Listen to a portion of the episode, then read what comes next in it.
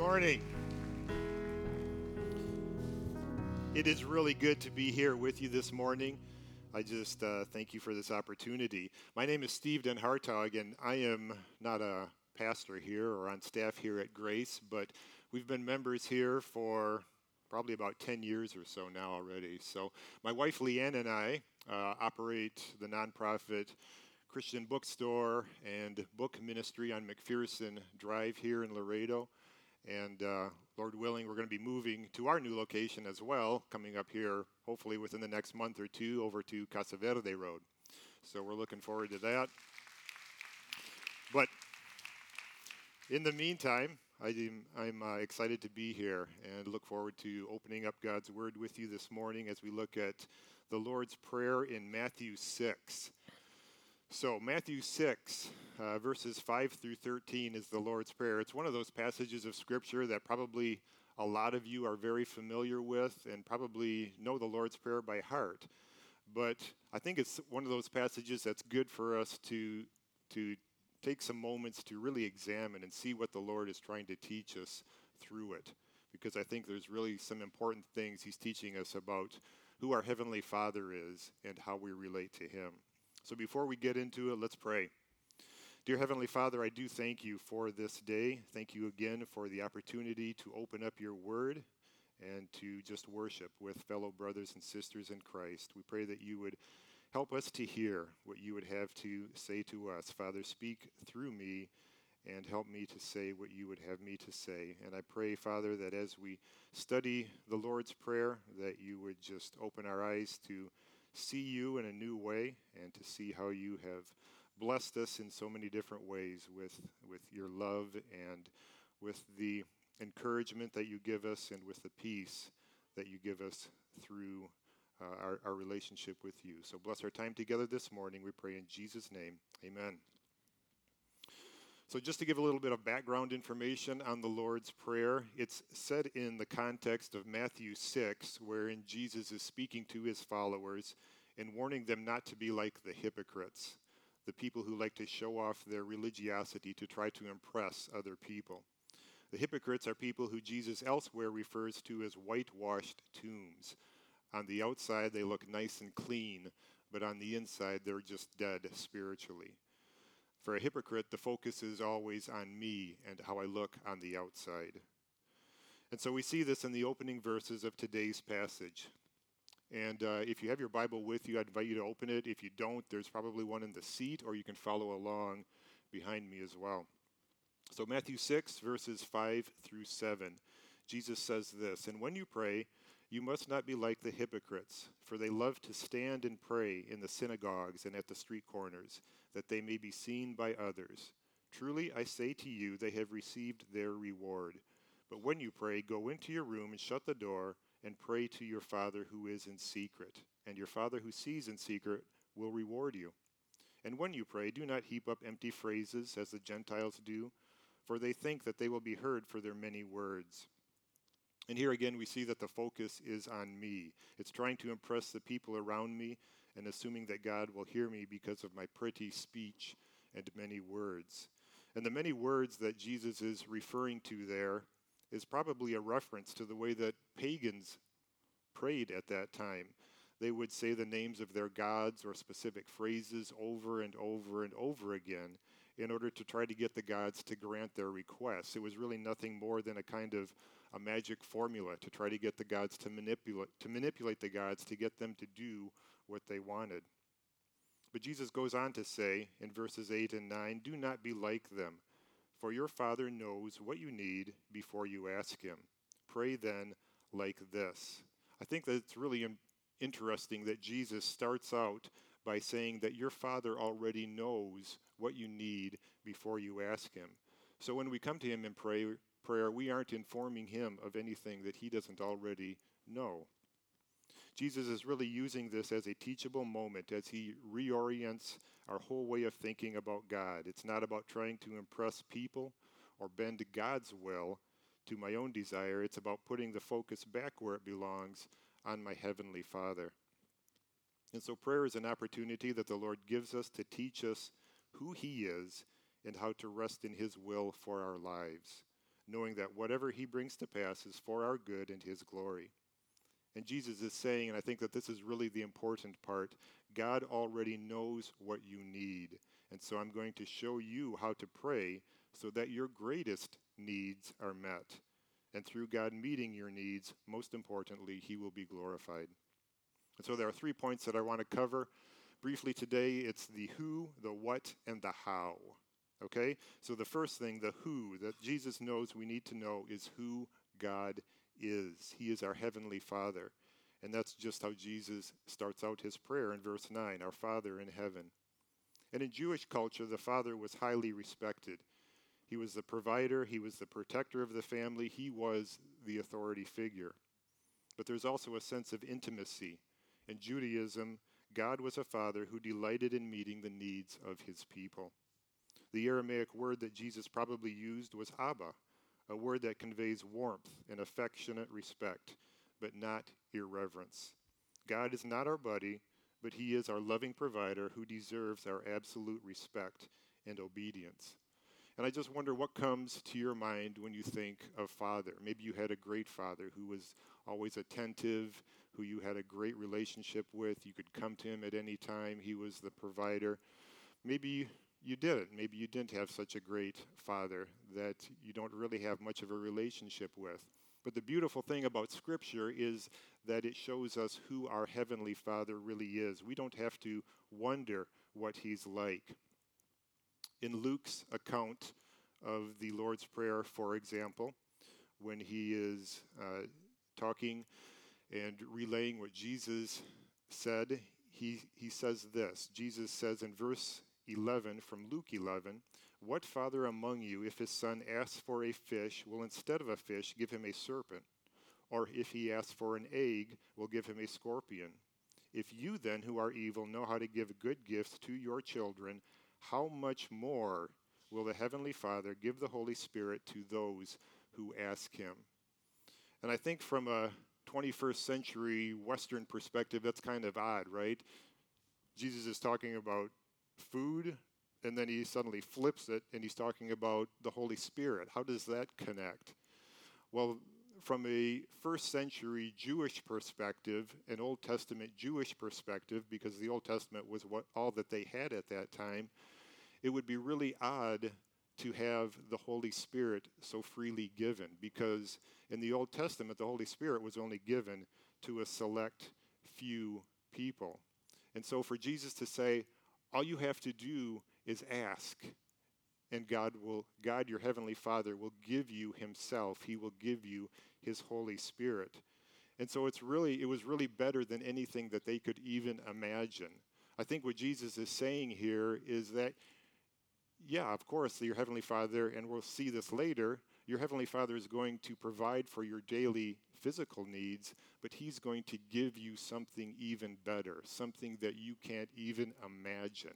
I think what He's saying here is that you, I think C.S. Lewis put it so well when he talks about we are happy with making mud pies at the seashore, and what God wants to provide for us is this beautiful, bountiful feast. And so our problem is not that we ask too little, it's that we ex- it's not that we expect too little, it's that we expect too much from our heavenly Father because he is the best father that we can't even imagine. And so that's who we're praying to when we're praying to our Father in heaven.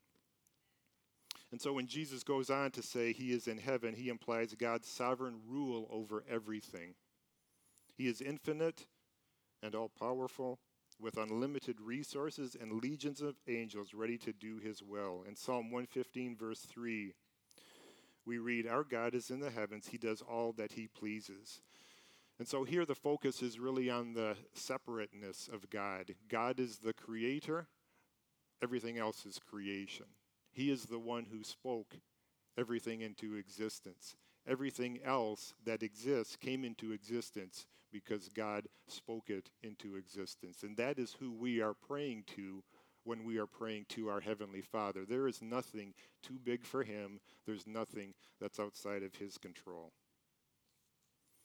And so, secondly, Jesus goes on to say in this passage what our greatest needs are that God's name be kept holy and his will be done. I think we would all agree it's a good thing for God's name to be reverenced and for his will to be done, right? But do we see it as our greatest need? For example, when it comes down to it, I think our temptation is often to say that we need a better car, we need more money, we need a different job, we need a bigger house. Not that those things are necessarily bad in and of themselves, but those things ultimately are not going to satisfy us. They are not ultimately what is going to fulfill us. And so Jesus is saying here, this is what you really need. Pray then like this Our Father in heaven, hallowed be your name. And when we pray that God's name be hallowed or kept holy, it's a request for God's name to be treated with reverence. The focus is on God again, it's not on me. At the time in history when Jesus was on earth, a person's name was much more than just a personal designation. It was tied to that person and his or, who his or her attributes. It was who they were. So Jesus is teaching his disciples that their aspiration should be that God, who is holy, be seen and treated as holy throughout his creation. And this is ultimately what we want because when God is treated as holy, we live in the kind of world that we were created to live in. And eventually, it will be that kind of a world, right? When God is treated as holy as as he should be in the new heavens and the new earth. But I think it's something that we should aspire to now. And so I would ask you, brothers and sisters, how might you make a change in your own life so that God's name is revered, so that his name is kept holy? Might it make a difference in what we watch on TV or on the internet or those things that we talk about or the music that we listen to or the work that we do? How can we make sure that God's name is revered, that his name is kept holy?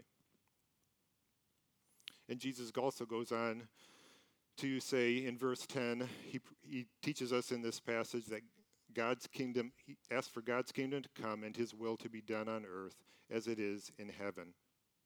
To pray for God's kingdom to come is to pray for the reign of Christ in the lives of believers individually and of the body of Christ as a whole, his church.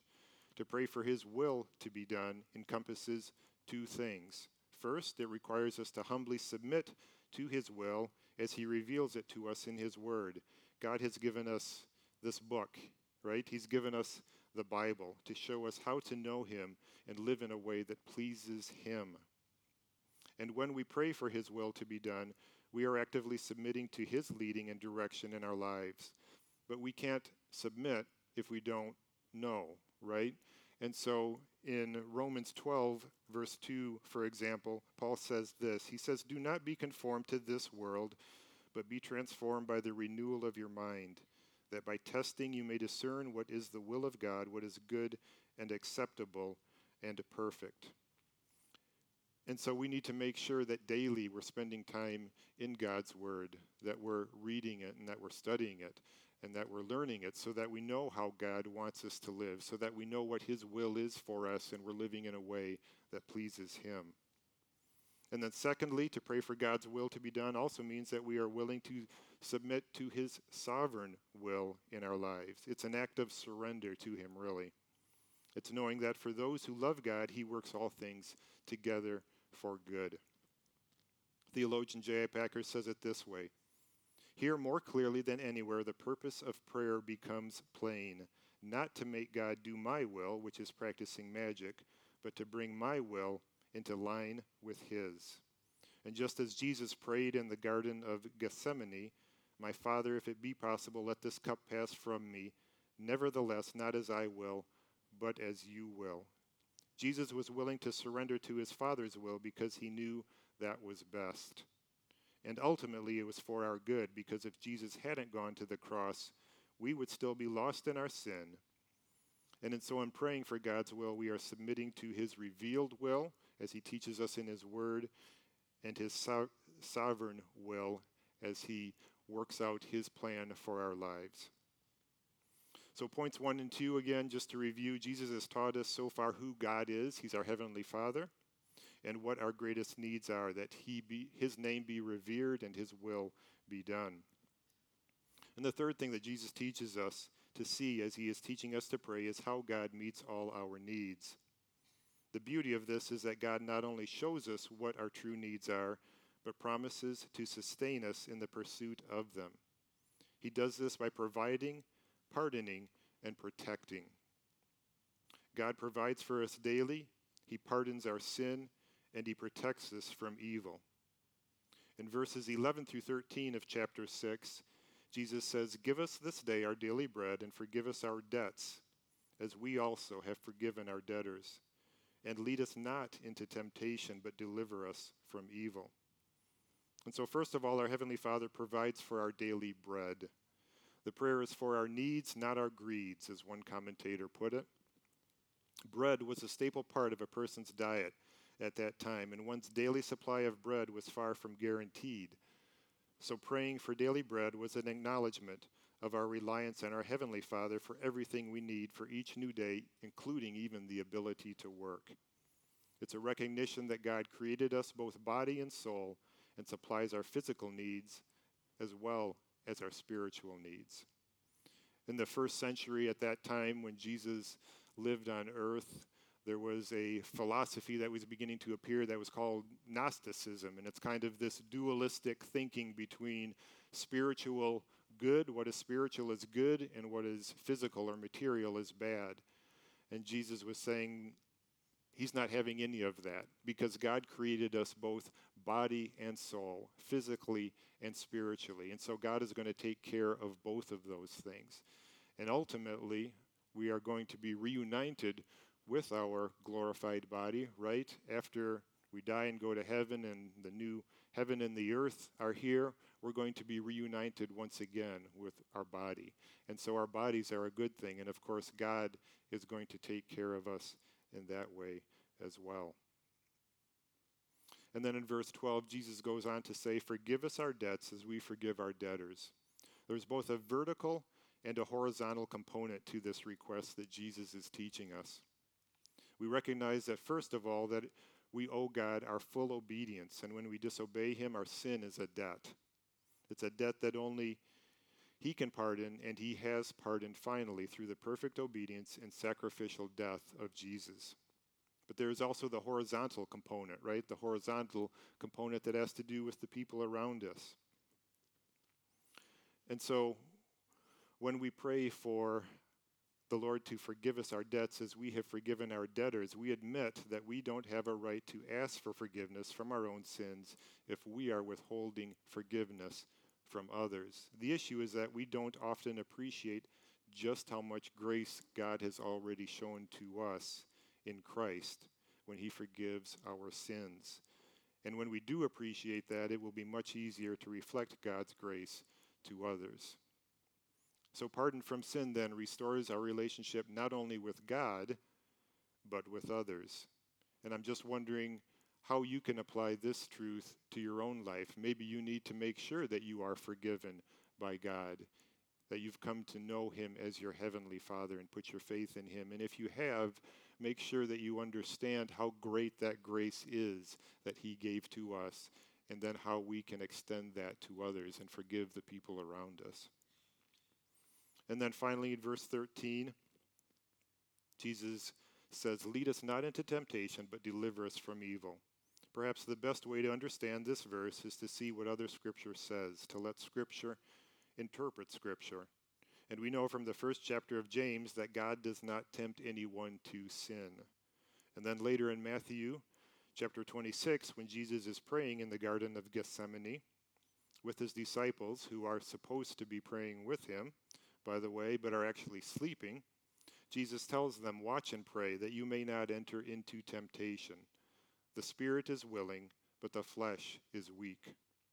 In other words, as Christ's disciples, we want to be obedient to Him, but our human nature const- constantly struggles with sin, and Jesus reminds us to recognize our weakness and reorient our focus and reliance back on our Heavenly Father who, as James tells us, is the giver of every good and perfect gift. John Calvin puts it this way He says, We have no strength for living a holy life except so far as we obtain it from God.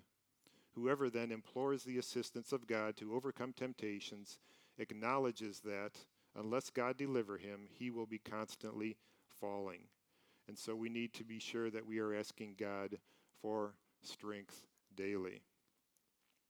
And so, just to review, three things that Jesus has taught us in his prayer He has taught us who God is, and He has taught us what our greatest needs are to make sure that His name is reverenced and that His will is done. And then He shows us how He fulfills our needs in very practical ways by forgiving our sins, allowing us to extend forgiveness to others, and then by taking care of our daily needs as well, and by offering us protection from temptation when we go to Him in prayer and seek His strength. And so, a final point to wrap it all up is this that God's glory is our greatest good. In other words, God's glory and my good are not two separate things. They are actually one and the same. When God's glory is our greatest good, we find the reason for which we were created, and we are free to rest in Him, and we don't feel the need to try to manipulate God or manipulate people around us in order for us to be satisfied because we know that when God is glorified, when He is truly glorified according to His will, we find our greatest peace and our satisfaction. John Piper puts it this way God is most glorified in us when we are most satisfied in Him. And I think if we can understand that, if we can wrap our minds around that, it really changes everything about we, what we seek in this life as our highest priority and how we see our relationship with God. It's not about trying to please a, an omnipotent ruler, although he is that, who is, who is just trying to keep us in line.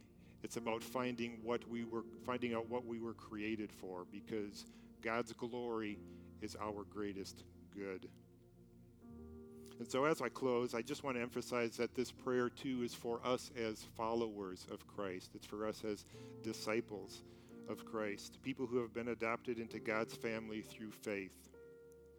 Jesus uses the possessive our in his prayer to indicate that he is talking with his heavenly Father and including his disciples or his followers with him. The question is Do you know Jesus as your Lord? Are you his disciple?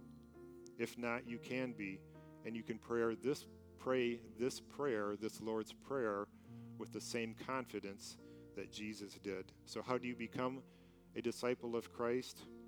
It's very simple. It's by admitting that you are a sinner, that you have a sin debt to God, by coming before Him, repenting of your sin, asking for forgiveness, and putting your faith in Jesus Christ, the one who lived the perfect life of obedience that we cannot and died the penalty for sin that we deserve.